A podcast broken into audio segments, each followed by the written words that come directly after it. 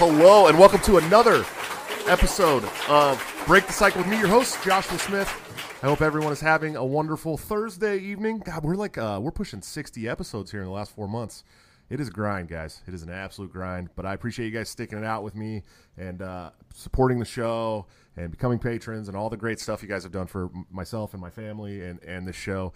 But let's start off with some sponsors. Of course, we have Coffee for all your delicious Italian coffee needs delivered directly to your door. Bring the taste of Italy home. Use BTC at checkout for a 10% discount. And my friend, my partner on the show, uh, one of the coolest guys I've ever met. Uh, finally had the opportunity to sit down with him and do a show recently. TopLobsta.com for the dope, the dopest uh, graphics you will ever find because he hand draws everything, including this Scott Horton in the War shirt, uh, sweatshirt that I'm wearing today. It's good stuff. Use BTC at checkout for a 10% discount or join the Patreon, subscribe star, star, or become a member of this channel to get in the Discord where he drops all of his new art early, like two weeks, and uh, gives you like a thirty percent discount. I think it's thirty percent. It's really deep. It's way better than the uh, than the sponsor code. And of course, executive producer of the show, AnthemPlanning.com for all your emergency and crisis planning needs. Check them out. See what they can do today for your business, home, or family life. Uh, these people are doing a wonderful job that the government sucks at for a much cheaper price and much more efficiently use them and see what they can do for you today. Guys, we have an awesome guest for you today. I'm super, super excited for this one. Uh, probably the biggest guest I've had on the show. No, no offense to, to Dave Smith. Uh, he's been he's been wonderful. Uh, she is a uh, re- uh, uh, sorry, reformed. Is that the word? Recovering. Uh, yeah, yeah, exactly. Investment banker. she's a New York Times best-selling author, including her new book that I have here, "The War on Small Business," that basically outlines uh, what we all went through over the last year. And she is an advocate for big hair. She is. Carol Roth, how are you doing tonight, ma'am? I am doing fantastic. Thank you for the lovely introduction and the introduction of my platform of small government, small business, and big hair. I love it. I love it. That you know that was one of the coolest things is the, the big hair thing to me. I don't know. I'm I'm an '80s kid. You know, it's like big hair just kind of comes with comes with the territory. Uh, but I'm a fan. And, the, and the hashtag actually came from one of my followers, Cobra Commander 15, and it is hashtag lazy hair. like, like, oh, that's I saw. I did see someone drop that, and I, I giggled. Yeah, so, I thought that was so really. Every Friday we do we do lazy, lazy hair. I do I do really like that. I think that's great. Uh, but you, you got a new book out, and I like I it. It is a great book, but I want to hear your journey first. I want to know how you got to where you are. How did you become an investment banker? How did you get into this these uh, these these free market uh, decentralized principles and, and, then become this wonderful author that so many people have come to love? Lord, oh Lord. Okay, so the the way back story is I was always sort of that entrepreneurial kid that was hustling through the neighborhood you know, whether it was babysitting or selling cookies or t-shirts or whatever it is, I've always been working and entrepreneurial and, and also interested in markets. And neither of my parents went to college. My dad was an electrician. My mom was sort of a, a stay-at-home mom turned uh, hobby entrepreneur, if you will. And uh, I got myself into Wharton undergrad, which is the top uh, undergrad business program in the country. And I went to my dad and said, okay, this is great. And he's like, I have no money to send you to school. So good luck to you. And we sat down and kind of figured it out because obviously Ivy League, very expensive and my dad was very much a principled about you can't take on debt unless you can pay it right off. Like that there was just a sort of non-negotiable. So i said well i heard that you can make a lot of money if you go there. And he's like okay well you can only do this if you're going to do that. So i went in with that as my mindset.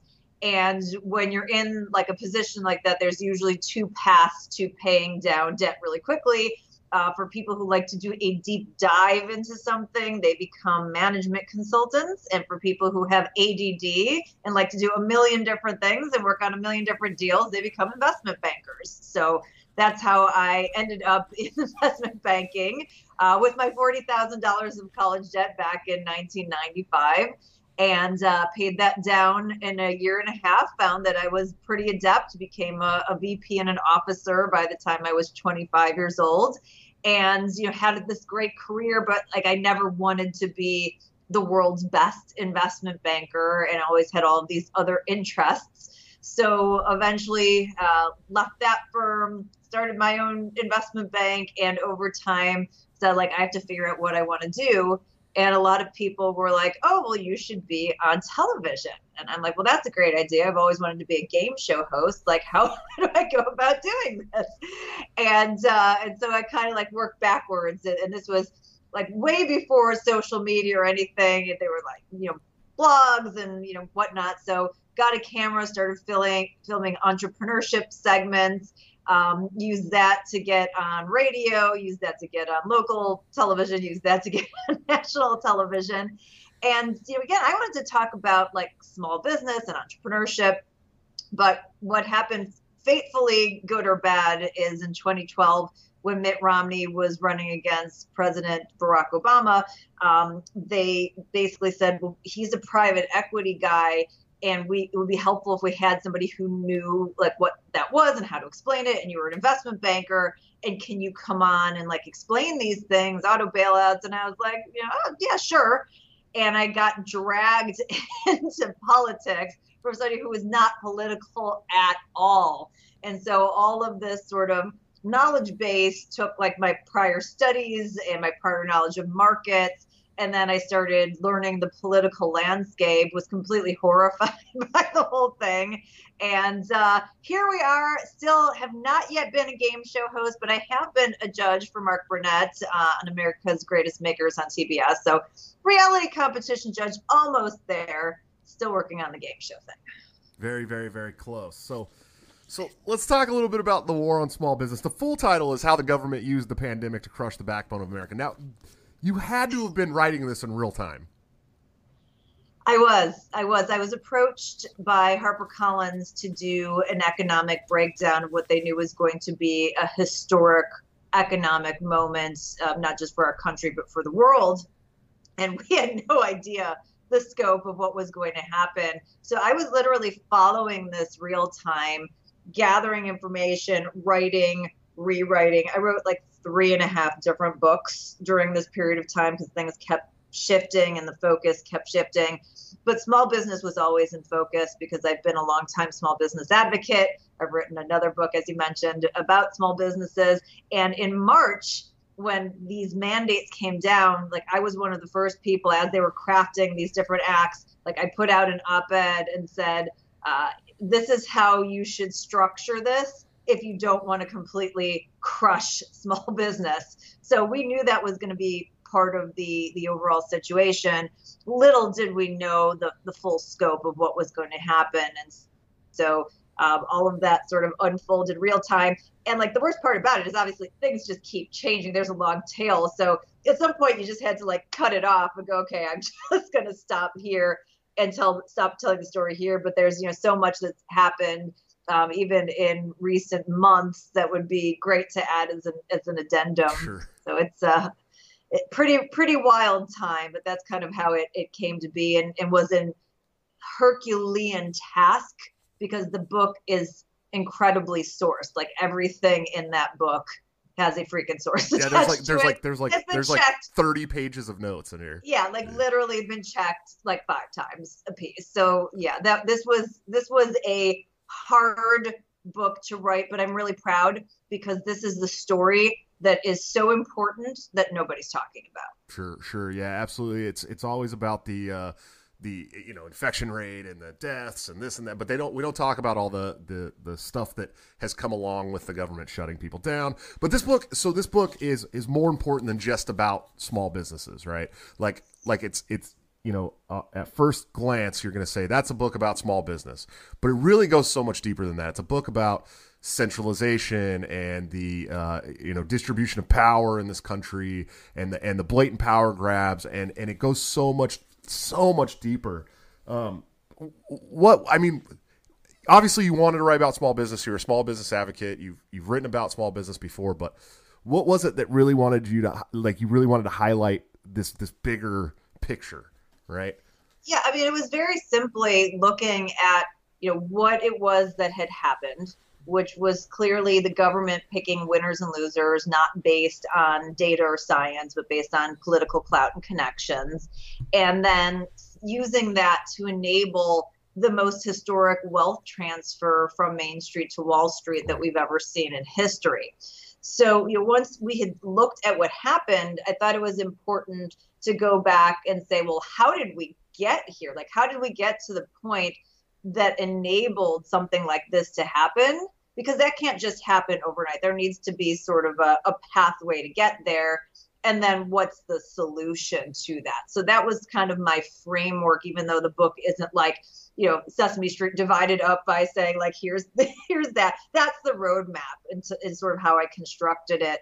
And so i thought it was important and that's why it includes everything from a breakdown of the federal reserve in very simple terms for the average person to understand what that is and the path that they've really created since especially the great recession um, as well as everything up through China and sort of our relationship with China and how central planning brought that about and how that really has a mirror reflection on you know, the spectrum of, of capitalism or free markets, free choice on one end, and sort of central planning, force and coercion and control on the other end. And so, like, you know, those things aren't necessarily obvious when you read the book title or even the book jacket, but it comes back over and over again that those are everybody's favorite chapters because it really kind of digs in and gets at these issues where you're able to kind of piece the, the whole puzzle together. Sure, sure. And I think uh, one of my favorite things in the in the book uh, was uh, just one simple term or, or, or a couple sentences where you you said uh, from too too big to fail to too big to succeed right? How can you break that down a little bit and let people understand what you mean by that? Yeah, so th- there's there's sort of two components of that. So there's the too big to fail piece of it, which, as we know, is the moniker of the last Great Recession, um, when the banks were deemed too important, even though they had took on these nefarious actions uh, of their own accord that damaged the worldwide economy and we've all paid for. We still use our tax dollars to sort of bail them out. Um, and this time around, the small businesses didn't do anything. This was government mandate. This was eminent domain, subjugation of property rights for the public good kind of stuff. And they were really too small to matter or too hard to control, perhaps a little bit of both. I lay out the uh, the choose your own adventure, and you can make that decision yourself. So that's kind of one piece of that. And then you have the government side of it, which is that too big to succeed side. And I don't think people have really taken a look at the structure of the government to see how it's become this Frankenstein monster whether you look at the amount that they spend, which before COVID was about 8.1 trillion across all levels of government, whether you look at the more than million laws that were passed over a 50 year period at the state level and the 12 to 15,000 laws and 20,000 regulations in that you know same or similar period that were passed at the federal level whether it's the purview of the things that they are involved with um, and then just the general idiocy of the people who are in charge of this. I mean, it's not like we're like finding the best and the brightest and the biggest experts um, to run this. So I just don't think people really understand what this kind of big monster is and how this problem is systemic. You know, there's so many people who want to blame, oh, this guy or this guy or this party. And like changing one or two cogs in this wheel isn't going to fix this. This is a monster uh, it needs to be fully attacked and, you know, frankly dismantled because the problem is is systemic. And we saw, and you know, I tried to be fair in the book, and it's one of the good pieces of feedback I've gotten, and one of the things that I think has kept me up when some of the major media is that I put blame where blame is due, and that falls on people in both parties. And sometimes the same person gets some blame and some credit because in, in the nuanced reality, that's just how it is. Um, but it's, you know, it really is systemic. And we're at a point too big to succeed was actually the second book and book title. It started as The Looting of America, and then it moved to Too Big to Succeed, and then it moved to The War on Small Business. And all of those concepts really are um, you know, encompassed in this this broader war, which, as we said, is is really decentralization versus centralized power. Sure, sure, and and I think your book really highlights a lot of stuff. But during this this entire fiasco over the last year, I think the the craziest trick that the government has pulled is they somehow got the left, okay, who has been a you know vehemently against monopolies and big corporations and all this stuff. They somehow got the left to cheer on the death of small business in this country and and applaud uh, you know these rising profits for these corporations that they hate. How do you think they pulled that off? I mean, it's really the media running cover for the broader story, uh, which is you know what they're going to gaslight. They've been the gaslighting us, trying to tell us this. This is how they're trying to rewrite history. That economically there were no consequences because they can point to the fact that the stock market did great and that IPOs were at record levels and that SPACs had record values, and they will sweep under the rug the hundreds of thousands of small businesses that were murdered by the, the middle of last year, the millions more that are struggling to survive because again they consolidated power. I mean i think people really need to understand if you look at the economy in the us it's divided like almost in half before covid half of it is decentralized into 30.2 million small businesses that are 99.9% of all small business entities about half the GDP and about half the employment.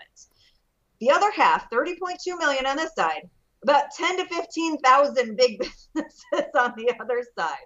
So what they're doing is they're taking the decentralization and they're moving it over here and they're consolidating that wealth and power. So we saw seven tech companies gain 3.4 trillion dollars in value part of that was because they closed down the small business competitors and dollars went from small businesses to Amazon and Walmart and Target that were open and that increased their revenues but there was also multiple expansion because of the Federal Reserve intervention in the market that increased the multiples and the value and disrupted risk in the market. So it's being done on two levels.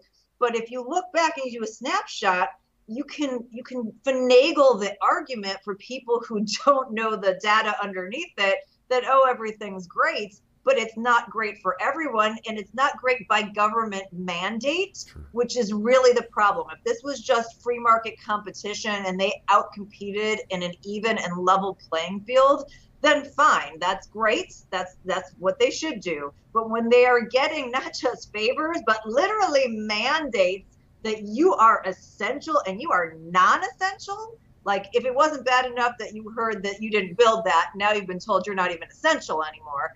Uh, you know, that's sort of the outcome. And so that's why people really need to read and understand the book so that they can counteract those arguments and that we don't give the media and the government an opportunity to rewrite history and keep shifting the economy into this little pocket that moves us away from free market capitalism towards central planning under whatever name you want to call it socialism democratic socialism you know crappyism whatever you want to call Tyranny. it it's still right yeah whatever it is it's a handful of people making choices for everybody else if you're in the club you benefit and they use force coercion and control bad outcome for economic sure absolutely uh, um, I, I, I think that's a that's a it's a crazy number that you just threw out there that I don't think a lot of people understand. This this small, how, just how much uh, of the market small business makes up, and and uh, in the book you talk about how you know small business represents decentralization, one hundred percent. Uh, and and these big businesses represent you know centralized government, just a couple of a couple of people who get to make the the uh, the, the, market decisions basically. Um, I mean, do you think that you know this is just like a, a big ruse for everybody in the government? This has always been their plan. You had mentioned something in the book about it, this kind of starting in the '80s and not really just yeah. happening fast. I mean, is this this has really been something they've been pushing for for a long time? I think it's probably well. Listen, I have a, a quote in the book going back to FDR. he had this small business conference that he was trying to get people buy it and he was super frustrated because everybody was independent oh, he couldn't right. get them to, to agree on anything so like obviously this has been going on since like the beginning of time um, but i think you know there was it probably has gotten a little bit more nefarious as we have gotten these bigger companies with, with more power. And I can't tell you like who is driving it. Like it may be that the politicians are just dumb pawns and like they just don't care about the small business. And so the big businesses see that as the opportunity. Like I, I'm not going to sit and break down, but whether you think it's incompetence, whether you think it they think that small businesses are relevant, whether you think it's intentional, it really doesn't matter from my perspective because the outcome matters and the outcomes all we care about. We never care about intentions. We care about outcomes because those are the things at the end of the day uh, that drive what's going to happen and human nature is, is human nature. But we did see this like all the way back um, and why i included the, the china chapter with the decision to try to to include a communist country in capitalist trade it's like having a football team where like the two teams are playing by two entirely different sets of rules and expecting that it's going to be a good outcome for like everybody in the league. And that that's just not the case. Um, so it is interesting to kind of watch the trajectory. And we know the small businesses have been penalized again too small to matter too hard to control. Doesn't matter, but they have consistently been penalized because they don't have that political expediency. Um, they're not giving the lobbying dollars, they're not making the campaign contributions, and they're just hard to corral. And that is inconvenient if you're a politician and you care about power. And if you are anybody who lives in reality, which I imagine if you're watching the show, you are, you know that there are no politicians out there who like have put human nature aside and are like doing things because they love you, right? right. Like the end of the day, they're going to do things that benefit themselves and, and benefit um, those around them. And certainly there are there are a handful of people who are are, are pretty decent um, in Congress, but they're few and far between. Thomas Massie's all right. System is you can't build a system based on like you know unicorns and rainbows. Sure. Sure, you know there are a few in there definitely, but I think, uh, and you t- you talked a lot about the economic recovery plans uh, that they put forth in the book as well, and uh, CARES Act and, and this and that. But uh, it was stuffed with. I mean, more money went to the the cronies than went to help any person in this country. And we were talking about how you know this this uh, this this fiat money that they were sending out. It came to me at the right time because I got all these kids I got to take care of. Random, you know, over a year is like it's like, oh, okay, well that's cool. I need that, and if I send it back, I mean, they're just going to burn it anyways. So, but I mean, how how do how do these people let uh, a nation of millions, hundreds of millions of people, uh, kind of just turn off to the fact that the majority of this economic recovery plan, these economic recovery plans and bills, were filled with pork that that all this money went to all these things that were deemed essential over over us. I mean, I, I mean, the, the media is entirely complicit in this messaging, and they have been from the beginning. The number of people who, when I bring up this war on small business, that will say, "Well, you know, what what did you what what's the alternative to lockdowns?" And I said, well, we didn't have lockdowns. Right. we had targeted lockdowns of some of the people without appropriate compensation. Like they're under the impression that everybody locked down. Amazon's warehouse didn't lock down. Walmart didn't lock down. I can tell you in a lot of states, the weed dispensaries didn't lock down, even though they were illegal.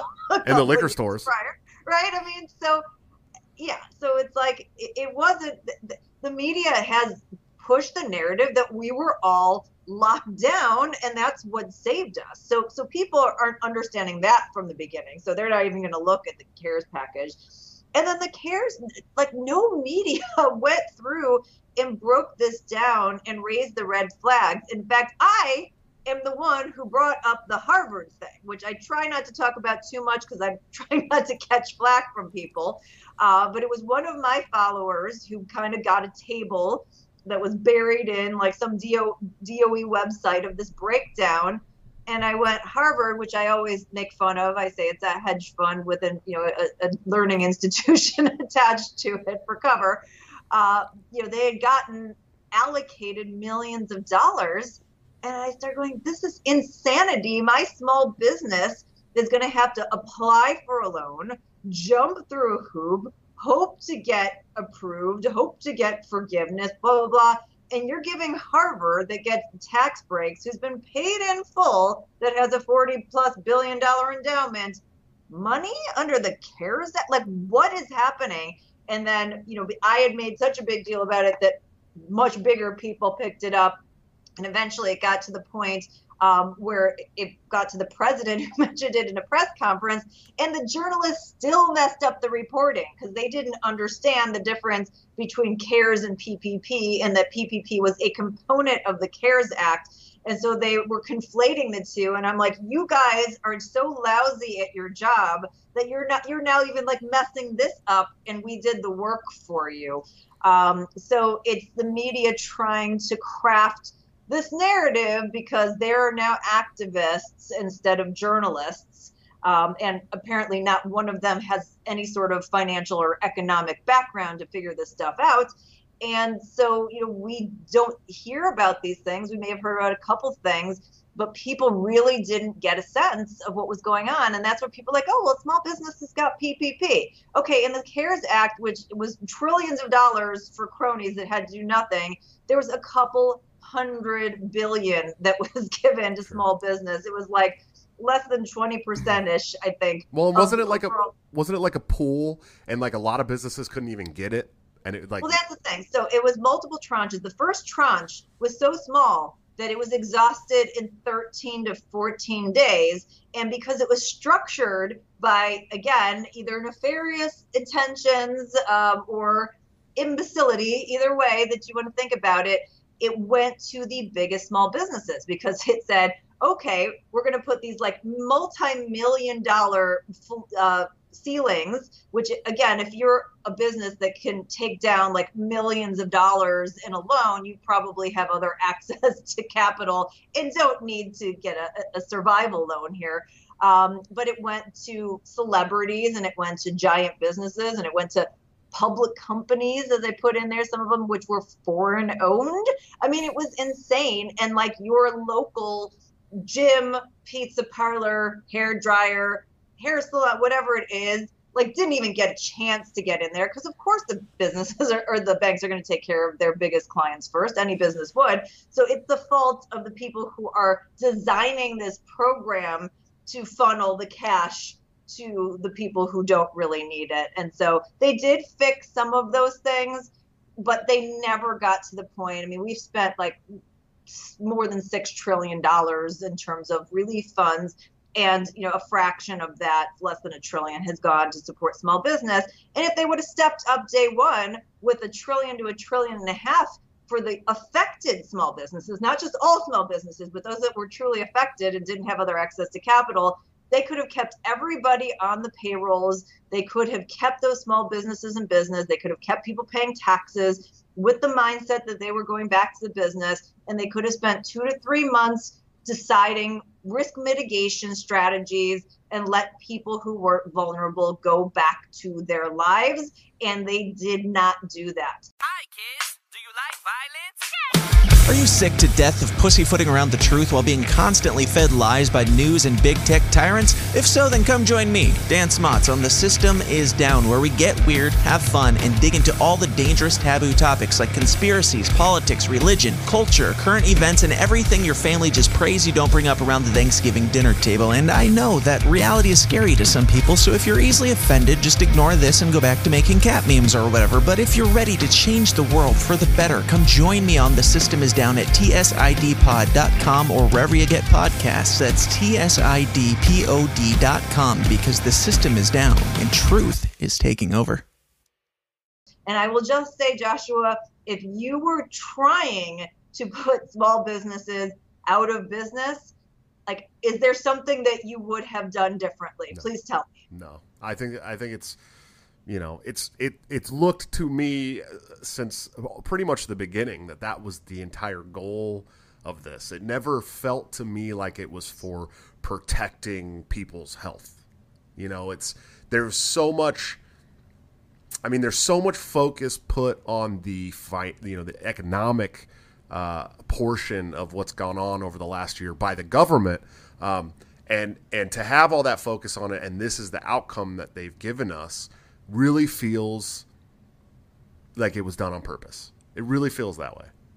I mean, this is what strikes me today in terms of rhetoric is that during the, the Grandma Killer phase, Um, Oh boy. if just one person dies, it's not worth it. We have to preserve every life, which again, it was 15 days to slow the spread. That was never the stated goal. But we can't lose one life. We can't, we, we've got to shut everyone down. Now, during the vaccine phase of this, to the people who have side effects and perhaps, you know, the, a small number of people who, who may end up passing away, very small, but still someone well, it's worth it because it's a vaccine. So we went from like one life isn't okay to one life is totally worth it, depending on which phase we were in and what sort of political outcome was being pushed. Um, and that's really, really frightening. And again, it's like, I, I don't care. I'm not even trying to convince people of lockdowns or liberty. Like, you can make that decision, but you can't have this government picking winners and losers and not compensating people for taking their property rights away. That's like just an insane no man's land. And unfortunately, that's exactly what we did. Sure, sure. Uh, would you agree with the phrase that the corporate news media is the enemy of the people? I would.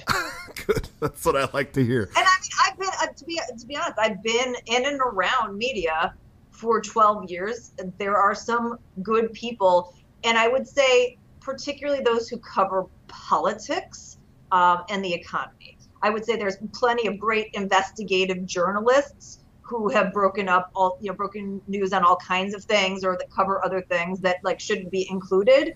But in terms of telling us really what is going on, holding politicians accountable, giving accurate feedback for economics that aren't based on oh I like this guy or I don't like this guy. Uh, yeah, I mean they, they are they are evil. They're evil. Shout out to Greenwald. Uh, so, what's what do you? Th- I don't. I haven't seen the actual numbers, but I was wondering if you knew the the actual impact of of this on small businesses as far as uh, percentage wise. What percentage of small businesses will never open again? So that's a very difficult um, thing to answer because again, nobody knows what they're talking about. So let me give you a couple of data points.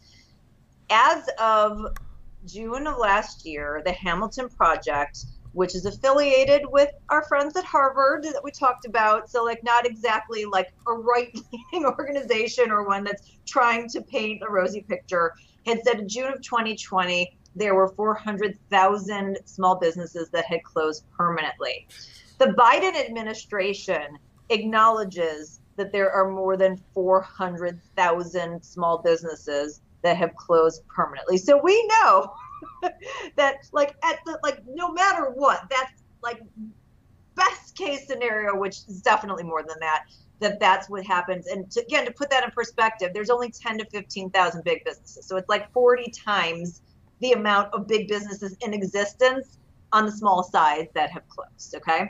Then there are millions more that we know were struggling to survive within that period. There is um, another uh, related project called Opportunity Insights. They have statistics that are showing around like 35 to 38 percent of all small businesses have closed permanently. I'm telling you, those numbers are too high. That that must be something like employer owned businesses or consumer facing businesses. There's no way that 10 million of them were killed. But based on the data point that we had of the 400,000 and the employer businesses, to say maybe 2 million, I think that's probably fair. And there's a lot more that are in economic despair um, that I think it's going to take a couple years for them to shake out. What you're not going to end up seeing, though, is the real um, real focus of the numbers because people got so much stimulus and were put out of work there were a bunch of new startups like record numbers of new businesses. So we're going to have millions of new businesses that come in to replace the couple million that we probably lost. And net net it, it might actually look like an increase or it might look you know about even. And they're going to try to tell you oh see it was just a natural fallout and that's not the case. And in fact the ones that have started we know that again two thirds of those don't have employees so they're just people kind of doing their side hustles and, whatnot. Um, so it's not okay to kill a business that has been around for you know a hundred years in Chicago that went through prohibition as a bar and couldn't make it through COVID, and then just because somebody got some stimulus money and decided to start up a little hobby business, go okay, well like it's all even. So that's where you're going to see the media gloss over all of this and why it's so important for people to understand the reality because they are trying to rewrite history. Oh, un- undoubtedly, and and they always are, right? It's the the to the victors always write history, and the you know at the end of this, unfortunately, hundreds of millions of people are going to be the losers, and we won't get the opportunity to write history. But there's great people like you and and Tom Woods, who's been really good on all this stuff uh, through you know not just the business side, but the the actual uh, uh, uh medical side of this stuff as well. Um, so hopefully, people keep keep speaking their truths like that. Uh, let's step away from the, the economic talk for one second. I want to I want to talk about uh, your influences. You you talked a little bit about Uncle Milty uh, uh, um, prior to us starting the show. Who else have you read that you, you really you know kind of brought you around to these these ideals? Yeah, I mean, I love Uncle Milty. I love Thomas Sowell. I love Hayek. I love Rothbard. I mean, there's a whole bunch of really amazing dudes out there. Um, that are all fantastic and obviously have done you know all of the all of the work. I mean all this economic stuff like none of this is new. Right. it's all from like you know years and years and years. I mean you go back to adam smith you go back to locke. I mean there, there's like there's just so much history to take in. Um, but what i will say about me and even though like i went through and studied like economics like i don't have the retention for any of this. Like i remember nothing that i learned in school because the way that information is presented is very theoretical and academic and not real world. So i feel like i have a combination of like taking that and then taking real world and like mushing it up into sort of like the people's economics, if you will.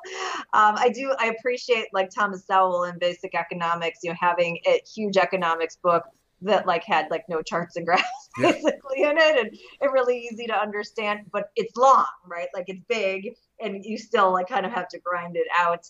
Um, so I like, I'm not like a disciple of X and like I, you know, if, if you put me on the spot, like I could probably give you the general tenets. I just I find I just find the academic stuff isn't as relevant as what does it mean in terms of the real world. So I spend more time looking at the real world data and outcomes and trying to piece it together that sure, way. That sure. You, you, keep hanging out with people like me and Clint from Liberty Lockdown, and soon enough, you're going to be spouting Austrian economic theories. I promise you. I promise you that. I will have to say, I mean, obviously, you saw the book. I've quoted Sowell a million yeah. times, um, Rothbard's in there a bunch of times. I think Uncle Milty made it in. I can't. I mean, he's definitely in prior drafts. I'm not sure if he made it in this draft. So like the influences are all there. It's just kind of slightly tweaked to be more along the lines of um, stuff. You know, I used Cardi B to sure, talk about sure. Why not? capitalism um, instead of like you know the straight up Austrian dude. So. well, well, so the next step after Milton Friedman is David Friedman, Machinery Freedom. You know, that's that's the next logical step after reading reading uh, Milty. But uh, you had a, a, section in here about uh, business licensing reform. Yeah. That was kind of shoved into this whole ordeal. Can you talk a little bit more about that? Yeah, I mean it's it's talking about these sort of anti-competitive barriers that make it harder for people to get on that path of wealth creation. And I'm very focused on that. I mean, as a free marketeer, I believe in the abundance mentality. I believe in the growing of the pie. I believe everybody should have the opportunity, should they choose, to pursue wealth creation opportunities. And we're just seeing those shut down, whether it's the opportunity to own a small business, to invest in the stock market without it being disrupted or risk, to buy a house you know whatever it is to, that you can do to gain equity we're seeing that disrupted. So the more things that you can take away from the barriers to um, starting a small business the more opportunities people are going to have to create wealth. And things like you know the most egregious one is obviously hair braiding right? Something that men and women do for their children every day before going off to school uh, it costs people you know thousands of dollars and you know hundreds or thousands of hours of their time and ongoing licensure to be able to braid hair for a living. Like, how is that helping anybody? I mean, you're not even like brandishing a scissor. it's a pure power grab. It's a pure money grab. It's a pure barrier to keep people out. And as you can imagine, you know, just based historically on styles, that disproportionately affects African American communities and people of color. Um, so there have been initiatives. There's a great initiative that I cite in the book that has been taking that on, and they have been going across the country. And we've seen places like Florida repeal these needs and or these licensing needs. And the crazy thing about COVID is it just showed how ridiculous all of these things were. Whether it was when hand sanitizer couldn't be found, and so they lifted the barriers on who could produce hand sanitizer, and all of a sudden, like in a week, there's you know, oh look, there's hand sanitizer. Or even just um, you know the nursing restrictions when they were they were running out of certain personnel because they couldn't travel across state lines or whatever and they removed those and oh by the you know we figured this out so they like basically proved the case that they are limiting competition sure. through these actions and you know there's so many examples outside of licensing you know anti-competitive regulation and insurance and you know so on and so forth that just make it harder for somebody to try to take advantage of that wealth creation opportunity. And you know to what end? Is it is it really for a benefit? Or again is it part of the greater war on small business? And i would contend that it's the latter. Sure. And it's and i wanted to i wanted to highlight specifically that little section because we, we talked a little bit about how this has been going on since the 80s but you know a lot of people are like oh covid's been an attack on on the on on the small business industry but it's like everything the government has done for years for for decades has been to attack these small businesses, and that that just I mean the the business licensure has always been an insane thing to me. Let's talk. Let's talk about Dodd Frank for a sure. second because the Great Recession um, was really this giant ended up this giant attack on small business, both in terms again in terms of Fed intervention and how that disrupted risk in the market, um, took down interest rates, got more free capital to the big companies who could access them. But if you look at the regulation that was meant to rein in those big banks, what was the outcome of that? Well, it took the number of small community banks from like about 100 uh, per year on average, starting to three. it had a lot of small business banks that went out of business. As you can imagine, who are the banks that lend to small businesses? it's the smaller banks because they have less capital to deploy. So that's what they're going to do. So small business lending off a cliff. And then at the same time, these big uh, big banks had less competition, so they went out and they increased their big uh, big business lending with again the help of, of the Fed that's printing, and that went through the roof. So this legislation that was supposed to meant to like help the little guy and to rein in the big bank ended up giving them free reign and ended up being a, a tilting of the playing field towards big businesses as well. And you know that's one of just many examples, but a perfect example of again something that's been going on for years that was very clearly not a small business issue, but they found a way to make it a small business issue and still make the big guys wealthier and more powerful. Sure, sure. Yeah, absolutely. You know, it's it's crazy how the more you dig into it, the more you understand how just how uh, I mean aggressive they are towards small businesses. And I I, I have talked about the um, charity industry quite a bit. You know, when I'm talking, you know, private charities, people are always like, oh, you know, people aren't charitable. They don't want to start charities. And I and I had to remind people that you know uh, lots of people try to start, start small charities, and because of the you know bureaucratic red tape that they're wrapped up into, uh, it's some inordinate amount uh, uh, percentage fail within the first year because they can't get through uh, you know the government barriers to starting a, a, charity. Meanwhile, the government's constantly pushing things like the Red Cross down our throat that have like an eighty percent overhead, and um, so it's it's kind of the same. It's it's along the same lines. It's like you know you're you're only allowed to use these approved businesses, right? These are the people that we've approved, and and uh, we we can control them through you know they need favors, we need favors, but all these small businesses we can't control, and uh, we can't control that the market that way. And um, more people need to read this book and understand that. Uh, what do you think is the solution to all this? How do we how do we push back on this stuff as as a society? well, isn't that the thirty trillion dollar and counting question? Exactly. So, you know, there's like, what's the easiest thing? The lowest hanging fruit is for you to vote with your dollars. Um, there is a piece of this that is is in your control. I saw a statistic yesterday that for back to school shopping, 85% of the digital shopping is expected to go to Amazon.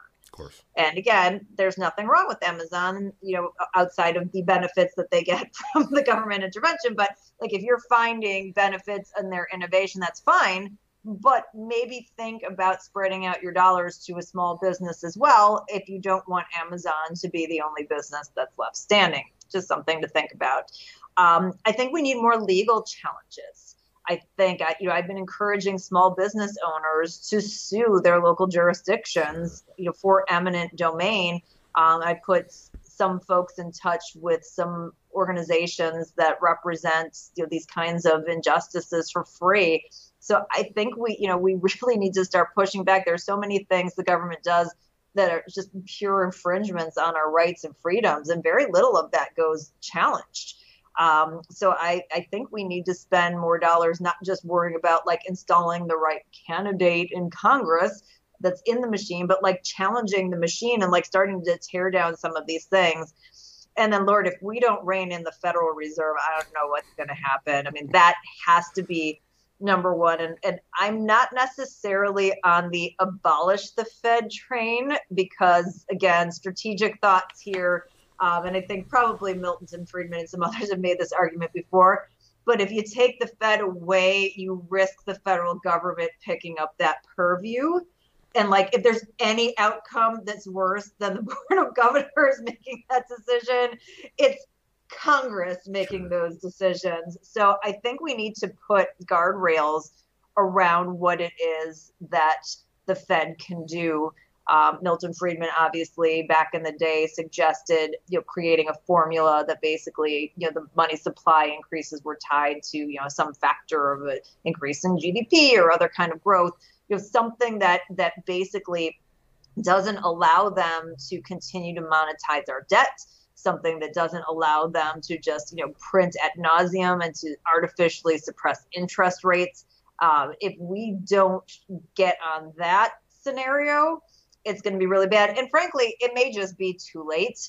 Um, as you mentioned, Clint at Liberty Lockdown, we had an, an offline conversation about like, you know, the, the 12 different possible scenarios. Maybe there's even more from this unprecedented central bank intervention, not just here in the US, but also around the world and what's going to happen. And you know what's the history of the reserve currency um, you know being subject to this kind of scenario? It's just there's no data to go back to other than we just generally understand that that actions have consequences. And so to think there are going to be no consequences to this kind of action you know anybody with you know any sort of an economic brain knows that that can't be the case uh, but what that looks like, you know, we could sit here and have another hour debate over which one of the the outcomes we end sure. up with. But going forward, if we can kind of somehow manage that, I really think the Fed needs to be addressed, which is why I included in the book because it is so opaque intentionally and not enough people. I mean, how many people you think like call their congresspersons like, you really need to get on the Fed? But you know, come on, but they should. well, and I didn't I didn't address the the Fed so much in this uh, conversation because I have an exclusive stream that starts right after we end here, where I figured we could spend 10 to 15 minutes addressing sure. the Fed uh, for all the subscribers of Patreon and, and SubscribeStar and and the uh, and the channel members.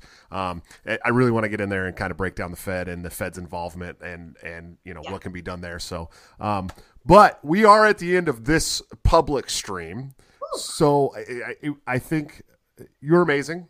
I just want to I want to make that very clear. This book is amazing. Uh, it needs to be read by all of you. You need to go right now and find the War on Small Business.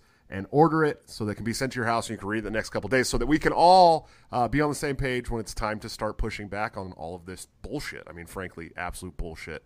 Uh, most of you are called non essential when we all know that uh, if your job puts food on the table for your family, it is essential. It is always going to be essential, uh, and the government should have no say in that. Carol, what's next for you? um, I'm going to work on becoming a game show host. That's really what I want to do. So, you know, I'm going to go go back to the drawing board and try to like stop, you know, spending all my time arguing about politics and uh, do fun things. But I mean, honestly, I don't know. but I am going to try and do that. So we we'll did see. get we did get one super chat from one's compliment. He says regulations are like raising the water level from three feet to five feet in a pool with an anchored down midget and a pro basketball player. Exactly, exactly. I feel like that's somewhere in chapter nine. Yeah, somewhere, somewhere in there, absolutely. Yeah. Uh, uh, and H. Reedon said, uh, "Which page in the book should we all be on? All of them. We should be on all the pages, all of them."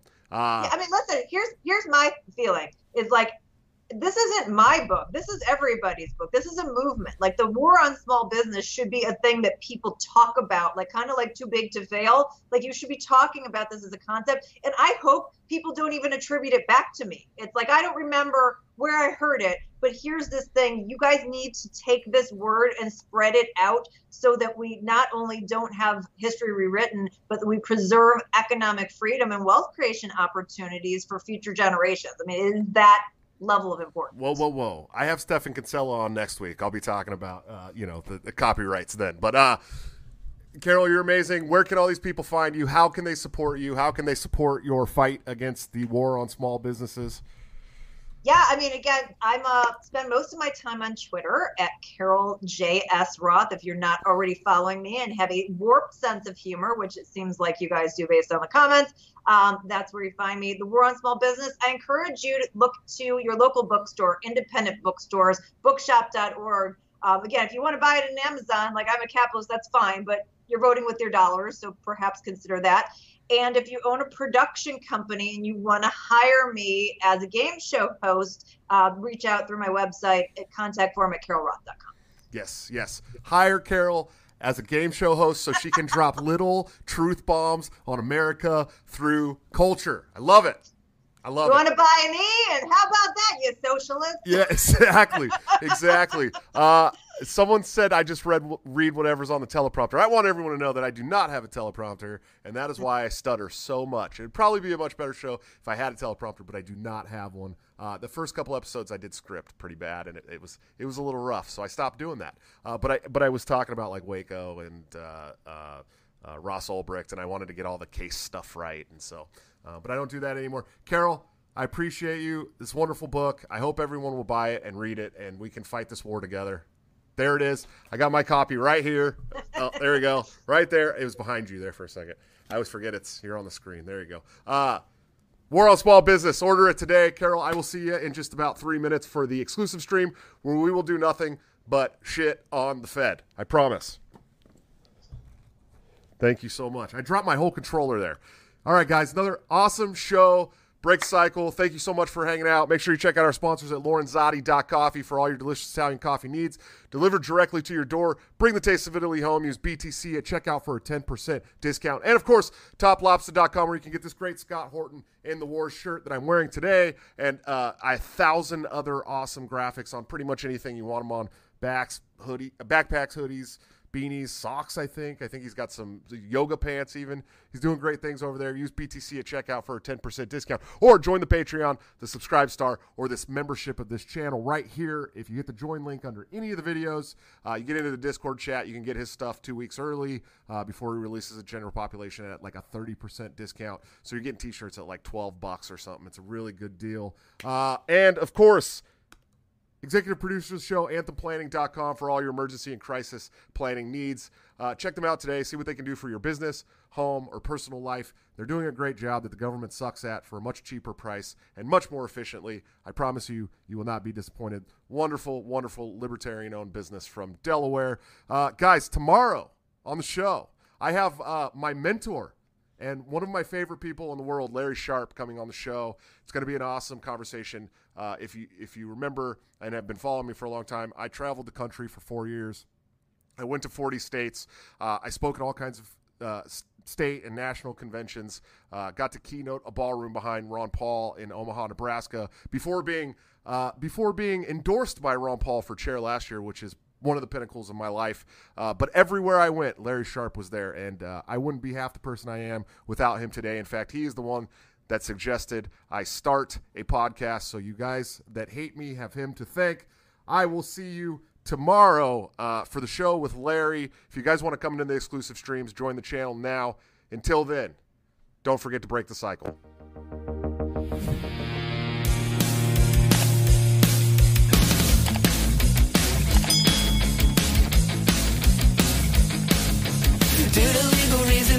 Have to explain.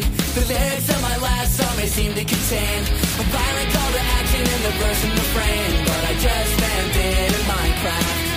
The helicopter part was in reference to GTA 5 and the things you do. So any violence you commit, I am not an excuse because I just it in Minecraft.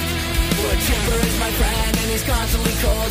Accusations of incitement getting totally old. Make your own choices, yeah, you have control Because I just meant in Minecraft. Obviously I would never advocate force Unless it's due process and a trial, of course. And if you're convicted, we will make you a corpse. In Minecraft, just in Minecraft. You're nothing I mean, you know it. You'll theaters to get us close to COVID Holy shit, I think I'm a poet In Minecraft, in Minecraft.